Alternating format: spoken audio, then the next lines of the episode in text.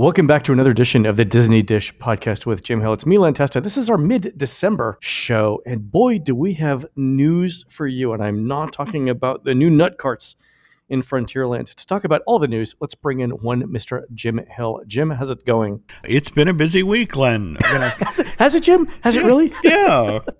What's the Chinese curse? May you live in interesting times. These are very interesting times. Exactly obviously everybody knows that the deal that we've been talking about for a couple of months now, the Fox acquisition, nobody wants to call this a merger, nobody wants to call this an acquisition because Fox as an entity is still going to exist. It's just selling off these very specific parts to Disney as it reimagines itself and this is basically a straight stock swap, isn't it, Len?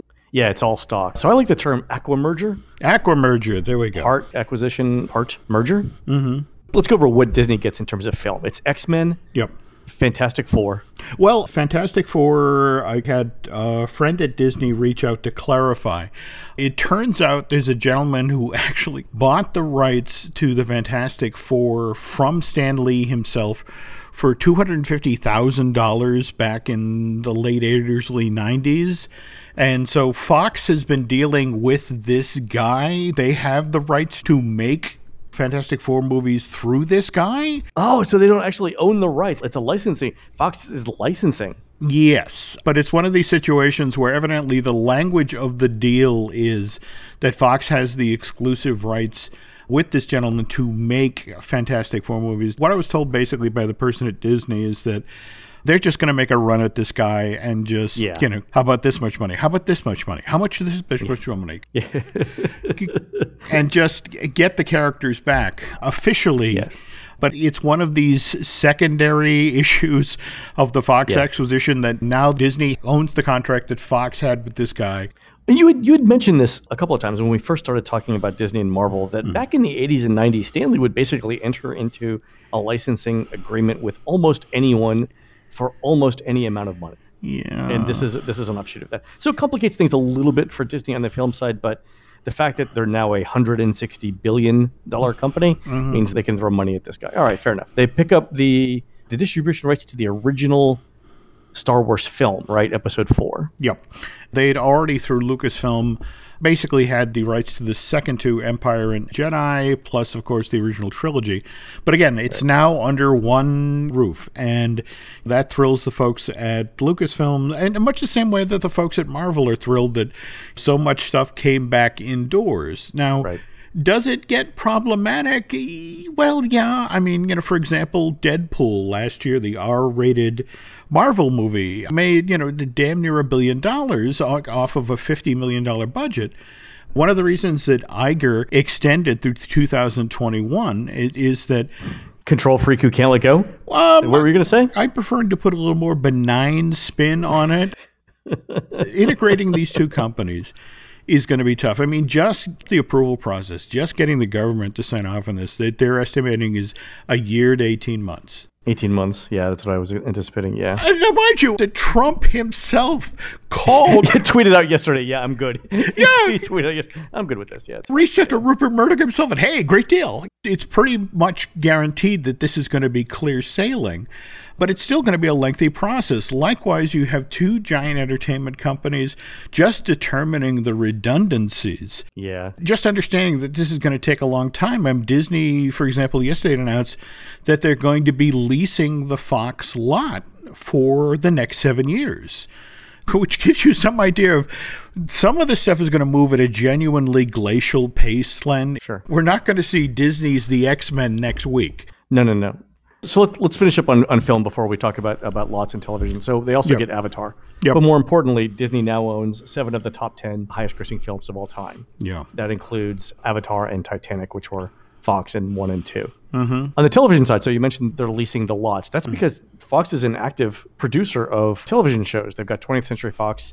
They've still got National Geographic, which I think is a great fit for the theme parks, and we'll talk about that. God, yes. They got yeah. Fox Networks Group. They got FX. They got Star. Mm-hmm. They got Endemol. They've also got a ton of regional sports. Fox Sports Regional, Sky Sports, Star Sports, and Fox Deportes, which is pretty big. Yep. And that, that goes in addition to ESPN. Mm-hmm. And never mind what this means internationally. for Disney, how, how it expands its reach. And we're entering a really turbocharged age as Disney expands its international reach, uh, coupled with the fact that this is really all about Bob Iger's vision of the company, where he basically thinks that within the next five to 10 years, the world of entertainment as we know it is going away. Whether it's the ABC, the CBSs, the, the NBCs of the world become less and less important. And I think that's definitely true. If you look at viewing trends, mm-hmm. the channels that distribute the content, the traditional channels like ABC, CBS, NBC, ESPN, mm-hmm. Those are much less important now than the content itself. Oh, no, Right? absolutely. I mean, we can go through the list of top 10 TV shows. We know what the names of the shows are, but the network that distributes them, I'm I am less familiar on. Like like off the top of my head, I couldn't tell you who distributes Big Bang Theory. There it's you go. probably CBS, but mm-hmm. well, yeah. So con- content is more important. You see, Iger and Murdoch have two different visions of the strengths of their own company. Disney is looking at this saying, we want to be at a scale where we have enough content and distribution to challenge the Netflix and Amazons of the world. And I think that's directly what Iger's doing here. But you look at Murdoch and he's saying within a few years, the stakes here are going to be so high that we can't compete. Therefore, the value of our assets, the value of our television stations and our film libraries and our sports things, they will be less five years from now than they are now. Therefore, we should sell now and get the best price we can. And the other thing is the two different visions of the future of entertainment. Murdoch, in a lot of ways, is looking at this as it's an extinction level event. What's going on in entertainment right now? Oh yeah, yeah. You know, yeah. and so it's like what he wants to do is shed a lot of the properties that he views as problematic in the future. yeah. Sports among them. I mean, sports Yeah. are just going to be difficult. Yeah. And the weird sort of thing, he wants to reimagine Fox as a smaller, faster moving mm-hmm. creature that can survive in the new media terrain. Whereas Disney, their vision is like, okay, we want to be all things to all people. And Yeah. this allows them to do that. There's parts of this I'm going to be intrigued to see play out. Remember, in 2018, Disney is launching that new ESPN project. BAMTech. Yeah. Yeah, it's the baseball thing, right? Yeah. Yeah, it's sort of like uh, web-enabled television with stats and stuff like that. That's mildly interesting there. But remember, the companion one coming in 2019, the Disney version, where it's Disney anywhere, anytime. Oh, this is the Disney dedicated channel that they've decided is going to compete with Netflix. Yeah. All right, so let me ask you that question because that's where I was going to go with this.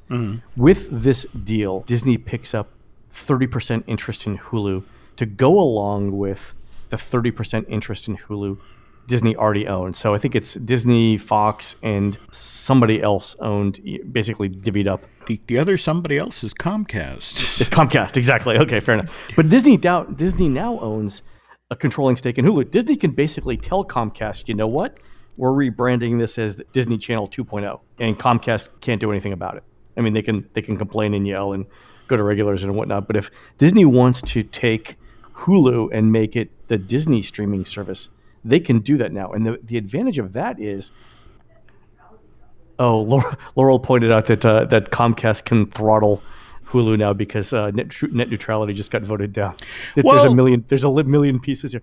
Thank you, Laura, for bringing that up because that's the problem of this story. Is this this is the media equivalent of a billion plates spinning at the same time? I mean, Yeah, it's just the strategy in the last 24 hours that I, I, don't, I don't think anyone's come out with. So really, Disney can't piss off Comcast because East Coast is dominated by Comcast, and Yep. Uh, didn't, didn't Comcast buy Time Warner? And now it's Spectrum, uh, something like that. Yeah.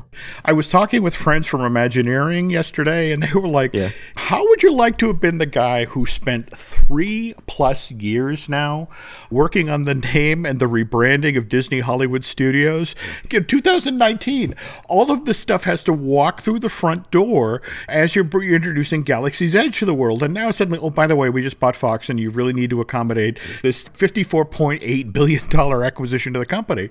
All of that hard work out the window now. Should we just call this thing Disney Fox Studio? It's like, could that be in the mix there?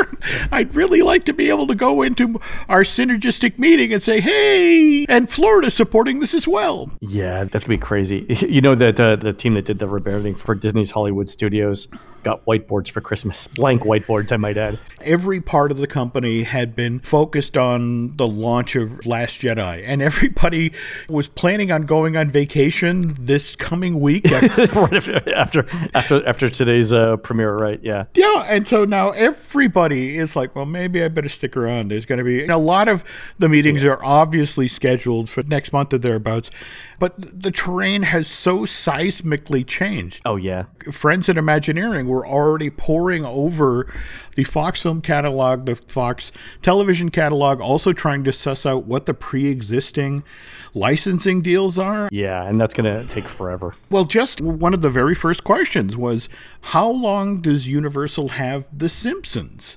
This is one of the highest earning properties that Fox has. And in just yeah. two years, we have the 30th anniversary. And it's like Disney would obviously love to immediately cash in on that, but it's like, uh... yeah, this is one of those things in the theme park area where I'm not sure if Iger has completely thought through the entire strategy around theme parks. He's he's definitely done it for television, film, mm. and sports, and channel distribution. Mm-hmm. But let's say Disney says, you know what, Universal, you can't have the rights to The Simpsons anymore. So what? It's not really a bargaining chip. But you see, the thing is that between the contracts and the language, I mean, for, for example, think about the, the master licensing agreement that Universal's had for the Marvel characters since 1994. Yeah, yeah. ironclad. Yeah, they revisited that contract when they did the Fast Food Boulevard at Universal Studios Florida, which in turn they built the whole Simpsons land out for Hollywood. There are so many attorneys now who are just gleeful about this. Yeah billable hours. Yeah, no, that's it exactly. Just drilling down into each agreement and finding out what's the kill date. And, and speaking of which, did you see the $2.5 billion kill fee if this deal goes south? Yeah, so that's not going to happen. Two point five billion dollars is what five percent of the overall cost of the deal. Yeah, that's not gonna that's not gonna go through. Let me ask you this question: I know that Disney wants to get the prime Marvel characters in their own theme parks. Mm-hmm. I don't see Universal giving that up through any sort of loophole in the contract. I think we've fairly well established now that that contract is bulletproof. Do you think that Disney will use some combination of carrot and stick with the new Fox acquisitions to try and get that away from Universal? So, say, for example, play ball with us on the Marvel characters and let us share them. And you can continue to have The Simpsons, and maybe we'll throw Deadpool in for Halloween Horror Nights or whatever. Or does Disney? Is Disney not even not even thinking theme park rights at, the, at this point? Part of the problem since Disney acquired Marvel in 2009. Universal has seen a surge in attendance at Marvel Superhero Island. Their retail sales go through the roof every time a film comes out. Yeah, yeah. I mean, Disney's basically doing the the, the content development and, and marketing for them. So this it kind of speaks volumes that rather than just letting those attractions just sit there, within the last two and three years, we've seen Marvel do that the uh, redo update of Spider-Man. Likewise, Spider-Man, just last year they redid Hulk. These are assets that the company values, and it, they did those redos make it very clear to Disney. It's like do we see this as a long term situation? It's not like Disney where it's like, yeah, you know, Peter Pan, we put that in 50 years ago. Oh, why should we have to touch it? They value these assets. So the terrain has changed overnight. And Comcast, as the owners of NBC Universal, will obviously have some say further on the down the line because suddenly, just as talking about Hulu, yeah, there are interesting new things to put on the table. Long story short, if anybody who says they know exactly what's going to happen over the next year or two or three is lying because everybody I'm talking with at Disney is still getting up to speed about this deal. Yeah. So, a couple other questions before we move on to our, our main topic of the day. I know Fox is in the middle of acquiring Sky Network in Europe. Mm-hmm. They already own 39% of it. They're trying to buy the remaining 61%. Is that going to continue prior to this merger? I think Fox is still trying to acquire all of Sky. So Disney will eventually own all of Sky, right? That is the plan, but there are so many aspects of it. May take, for example, Iger in his appearance yesterday on Good Morning America, which to give you some idea how media empires do it these days, that's where they broke the news. As Iger was on there, Disney was sending out the press releases. I want to say it's Robin Roberts who asked him, Well, what about? We've been hearing stories about the Murdoch's family is going to become the, the largest individual shareholders of the Walt Disney Company. And yep. we've been hearing about is James Murdoch going to come over and take on a role at Disney? And Iger would be a wonderful politician if he chooses to be. It's like, well, we're, we're going to have conversations over the next couple of months about a role for, for James, and, and we'll yeah. see. They've set the price, they understand the financial terms, but you bought the house, and now you're going through, well, do we keep the kitchen? You know, do we remodel the kitchen? Well, not only that, but it's like buying an apartment. You're keeping the tenants, yeah. some of the tenants anyway. So this is my uh, this is my conspiracy theory. Mm. I think, and I actually believe this to be true. Mm. I think Iger mm. decided to open Hall of Presidents sooner rather than later to show Murdoch that they're not a bunch of quote liberal Hollywood elites that they can do business with somebody whose politics is different than their own. I legitimately think that's true. I think the fact that Hall of Presidents opening within a couple of weeks of when it was announced because it went from back in the first part of December, we had heard there was no official opening date. You know, maybe it would be in, in 2019 or whatever, and then all of a sudden it's like, oh no, we're gonna we're gonna open it before Christmas. I think that was Iger showing Murdoch that he can deal with the politics of the Murdoch family. That's my theory. I am not going to say you're wrong. it's it was a symbolic gesture, right? It was one of those things where that it might come up yeah. at some point in a conversation. I'm not saying that the Hall of Presidents was uh, main topic in a $52 billion merger acquisition. But let's say Bob goes into his first meeting with the younger Murdoch and he says, Oh, you know, oh, by the way, we're opening up Hall of Presidents. It's just a nice way to break the ice. I would honestly not be surprised if Iger saw that as a bargaining chip or something that Murdoch Sr. would respect. A goodwill gesture. A just, goodwill uh, gesture. you know, and like I said, I don't think it was the main topic of conversation, but sometimes symbolic gestures go a long way.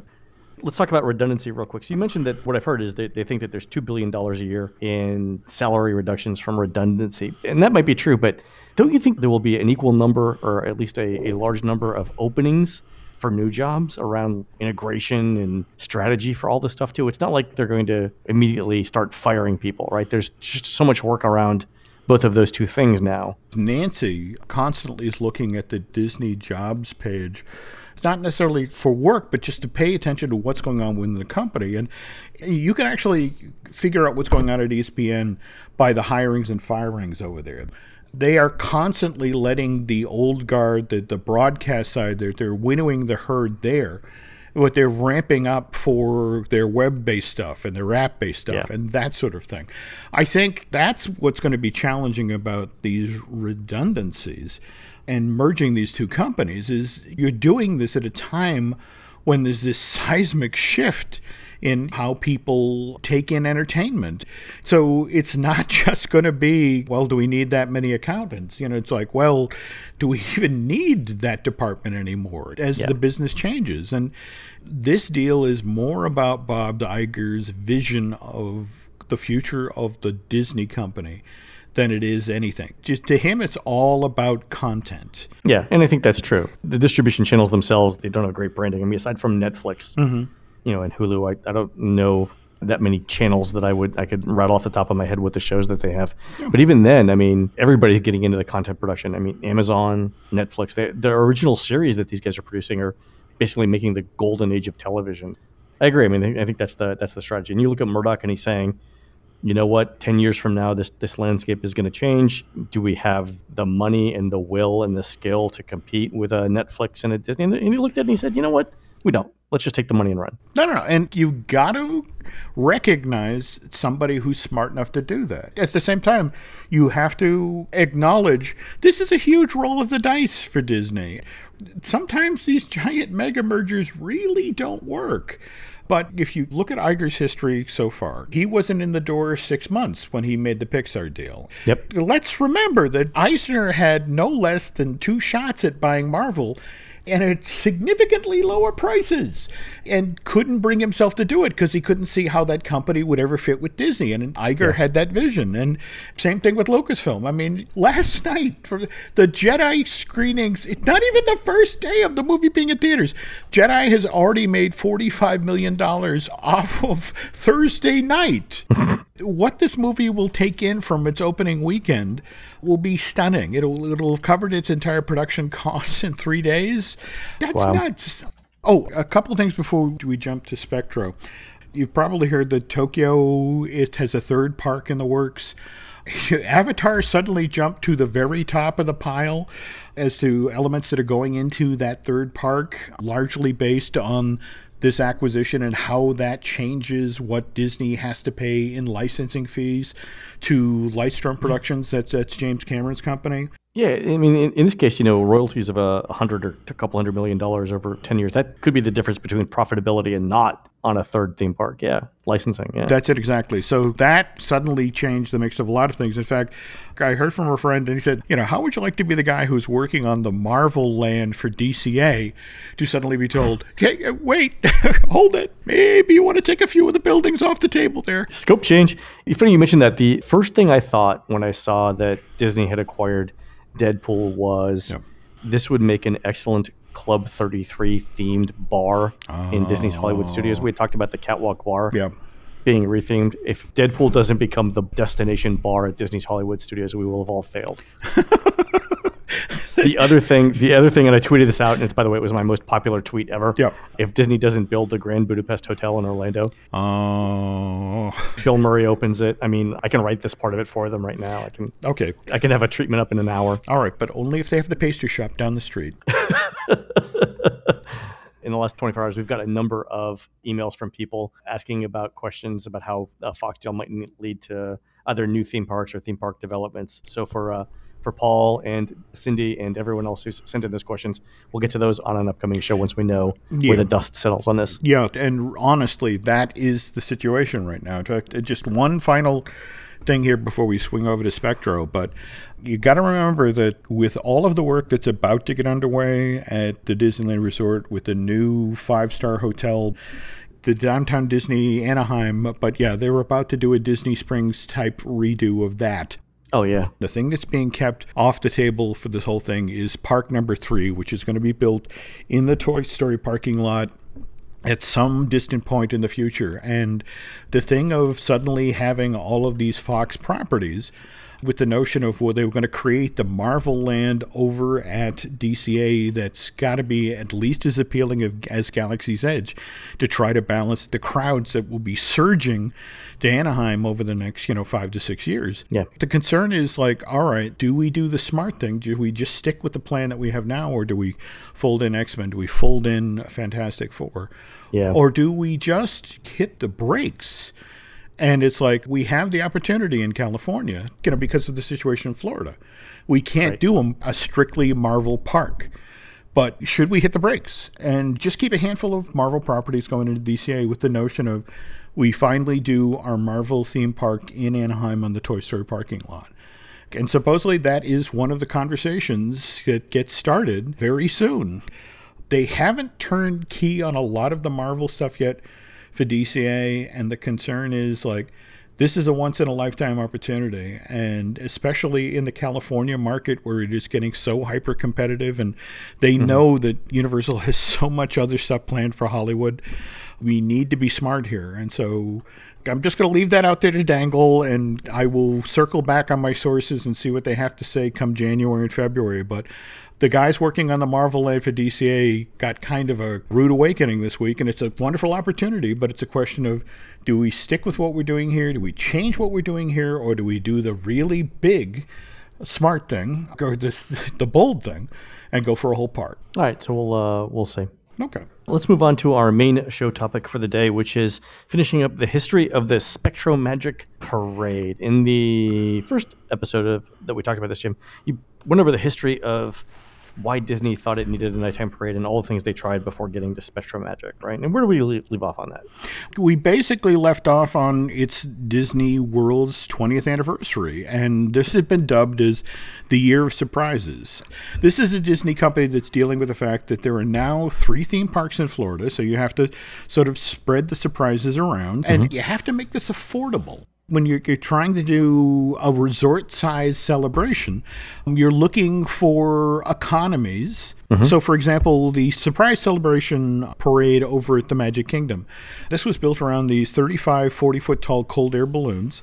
of Mickey, Minnie, Donald, Goofy, and Pluto, which were basically recycled uh, Party Gras balloons from Disneyland's 35th anniversary. And the thing that kind of frustrated the folks over at Epcot is they'd gone out to California, had seen these balloons in that parade, and were like, ooh, those look cool. Let's do something like that for our park. So they had come up with this project called Surprise in the Skies, which uh, really honestly is kind of keyed off of the SkyleidoScope show, summer of 85 and it was this mm. weird hybrid of trying to build a show around the park's only characters, so Dreamfinder and Figment. No, but it sounds delightful. Well, it was a trifle problematic. I mean, the gimmick of it was it was an air water show. The theme of the show is that the Dreamfinder in a dirigible was supposed Sure. to fly this 80 foot long dirigible out over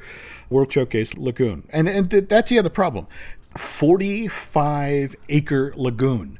Even an 85 foot long airship in that looks like a, a juju bee. So to fill that space, they did 12 dragon boats, two giant ones, Ma and Pa, and then 10 little dragonette boats. They had flying kites. And the idea was that the Dreamfinder was going out to World Showcase Lagoon and was going to paint a rainbow in the sky, but the dragons come out from the Black Lagoon and we're going to disrupt this. And on paper, this was a wonderful show, and in fact, it, it was originally only scheduled for Saturdays and Sundays Sure. at Epcot, but did was so popular they expanded the schedule from Saturday through Wednesday. But the hard reality was one of the reasons that they started scheduling it from Saturday to Wednesday is the f- weather in Central Florida was so problematic. The wind issues over World Showcase Lagoon were, were so bad that the 85 foot long airship never made it into the show. They could never get it off the ground and operated safely in the way that they wanted.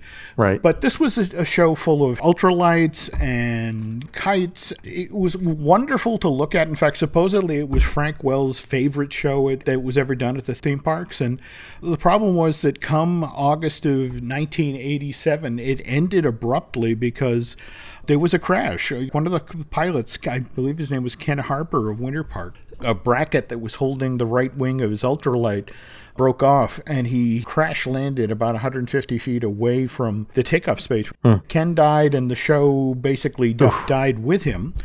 The jump ahead, Disney knew that that show had been ridiculously successful and or popular, and so they kind of revisited it. They stepped away from really being flight based. They went from ultralights to paraplanes, mm-hmm. and the gimmick with a paraplane is that the wing of the plane is a parachute.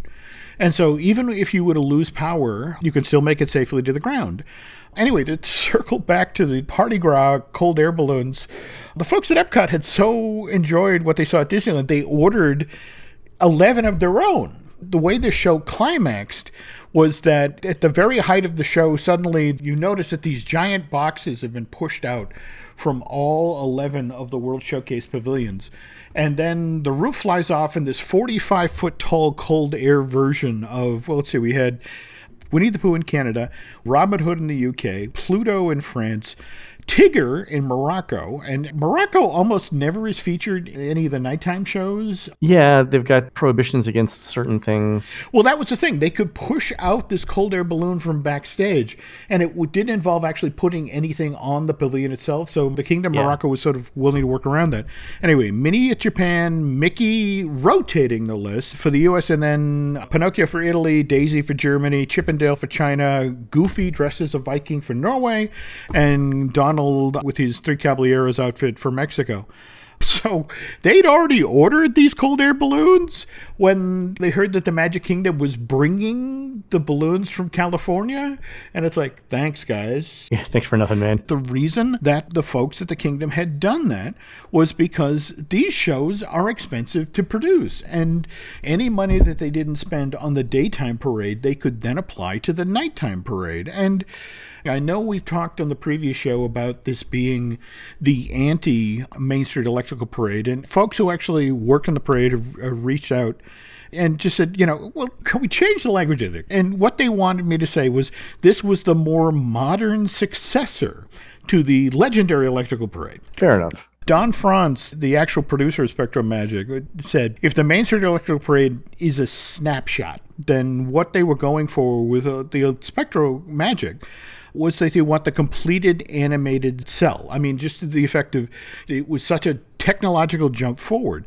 What they basically wanted to do was have people, they'd seen the twinkling Christmas lights. They mm-hmm. wanted this to be cutting edge in every way they could make it cutting edge. So, as they're beginning development on this project, the entertainment staff at Walt Disney World approaches WDI's R&D department and basically says, "What do you got?" Or what have you heard about? Or what recent technological advances can we take advantage of during the development of this parade? This is a common Disney MO, right? They look at technology and they say, how do we introduce this into the park? Yeah, in this case, Scott Stipek, the lighting designer, now, mind you, we're talking cutting edge for 1991, but we were talking about things like prismatic holographs, electroluminescent panels, which they got this technology from the defense industry, Len.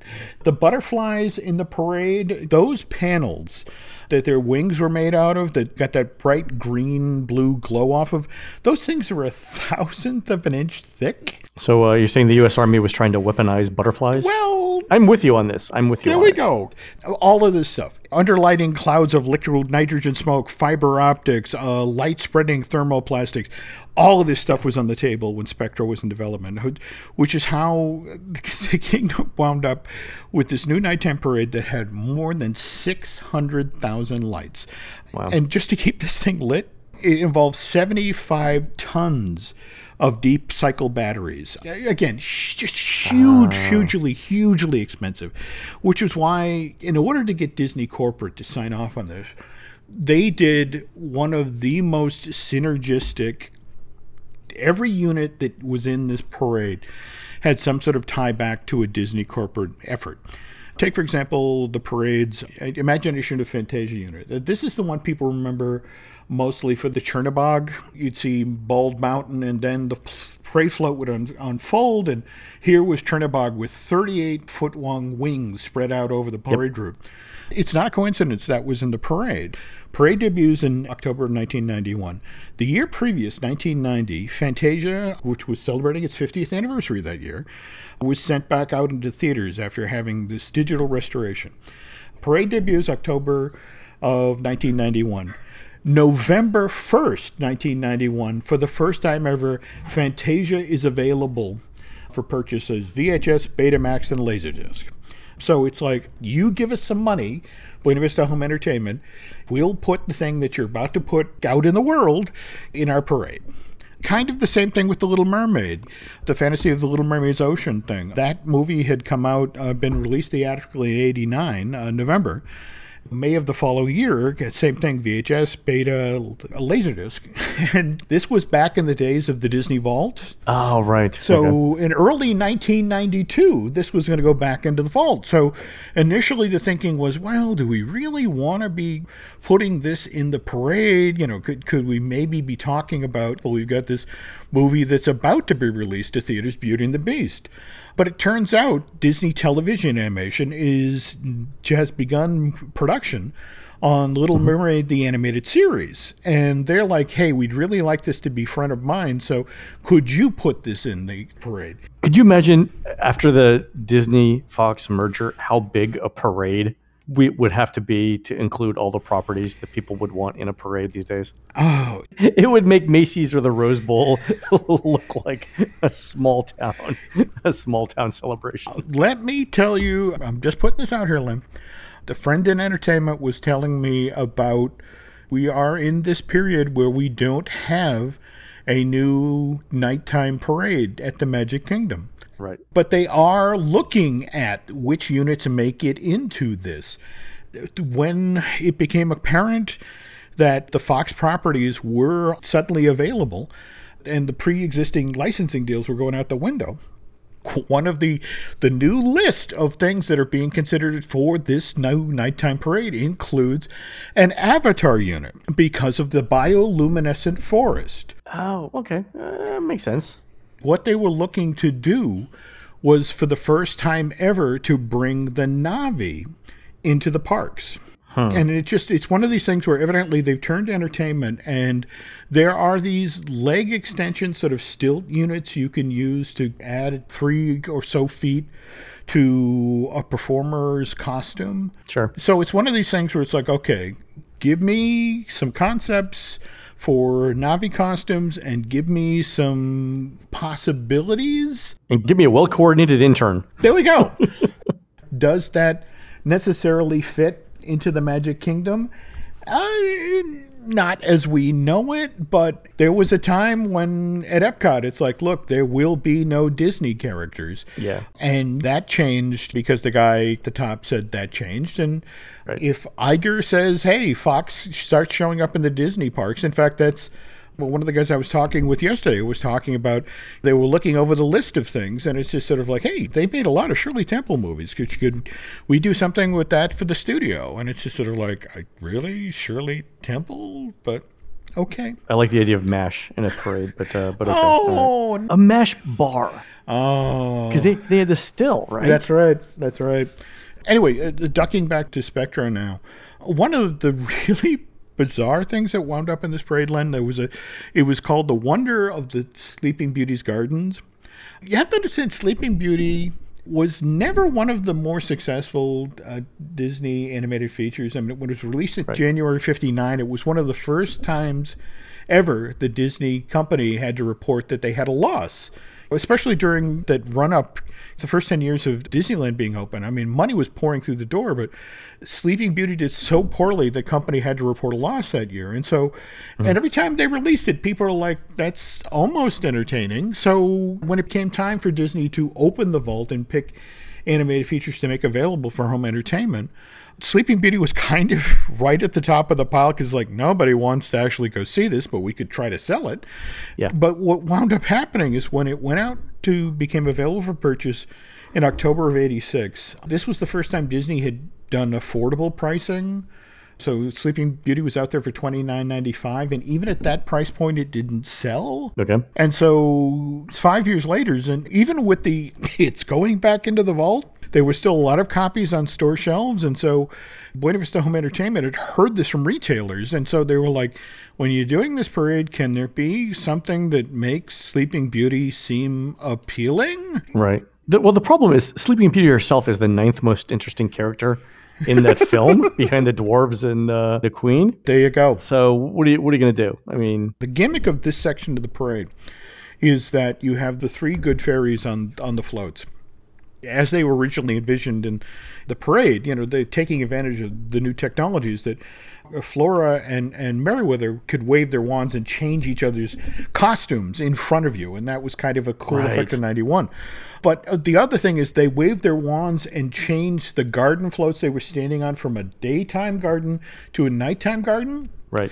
Tell me what scene in Sleeping Beauty featured the nighttime garden changing to a daytime garden? Uh, is that when she wakes up? There's no scene, Len. Oh, I was gonna, that was my next thing. they had to invent something that didn't happen to try to make fine. the movie entertaining. I don't think people are that worried about Snow White canon as much as uh, some other properties. I know, I, I get that. All I can tell you flat out from the guys who worked on it, it's like we looked at the entire movie. There was nothing that fit in with the technologies that we had that we wanted to take advantage of.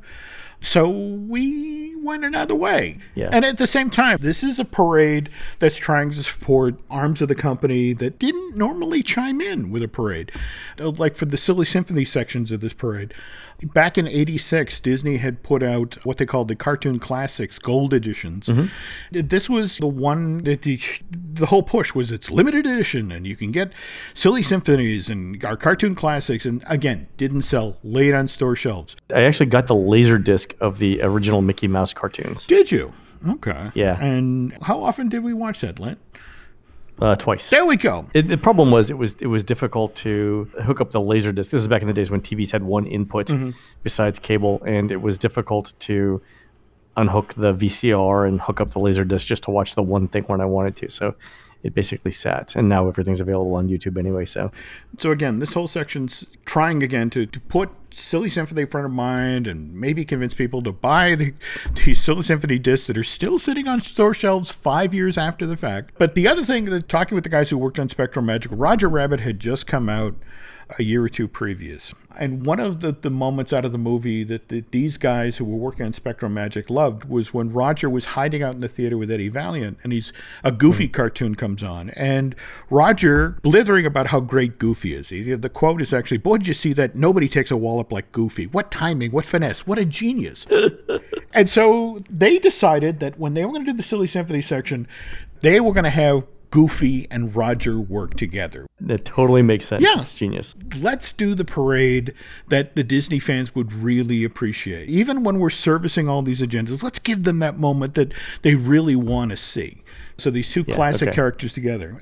And then let's give them the things that just wow them. I mean, t- to this day, when you talk with people about this parade, they talk about, for example, the animatronic Sebastian in the Little Mermaid section. Yeah, it's one of the most important floats for that section of the parade. Yeah. This sort of stuff had never been done before on a parade. The use of fiber optics, or the effect at the end where you had Practical Pig at the front with his paintbrush, you with a flick of the paintbrush, all of the floats in that particular end, we either would go from a silver white classic color to suddenly just saturated with color. That whole, you know, the Disney palette. This was all ridiculously cutting edge and then backed by this amazing score that John Debney had recorded with a 70 piece orchestra when it debuted in October of 91, it just blew everybody's socks off. And the notion was, and the folks at Disney World were standing there, and it's like, all right, finally, we've topped the Main Street Electrical Parade, and we can't wait to march our parade around the world and replace all of the Main Street Electrical Parades. But then just six months later, Euro Disney opens, and how about we save the tail end of this for the, the next time? All right, we'll wrap up with well, Euro Disney basically kills every every project. There you go. We'll, uh, there we go. We'll go over what uh, what happened there. Yeah, just to, rather than have this drag on for another hour because that was a lot of Fox stuff to talk about. And but I promise next show we'll button this stuff up. So quick uh, quick note to uh, to Disney and every other entertainment company for the next couple weeks, don't do anything major.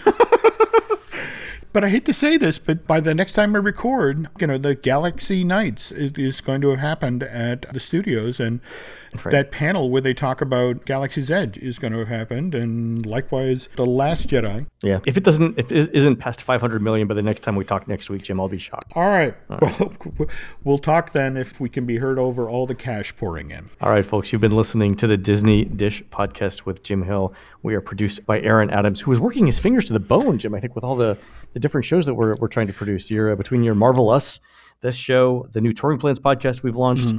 Aaron has a lot of listening to do. I think he's got two pairs of headphones, one for each ear. There we go. I think that's what he's doing. Okay.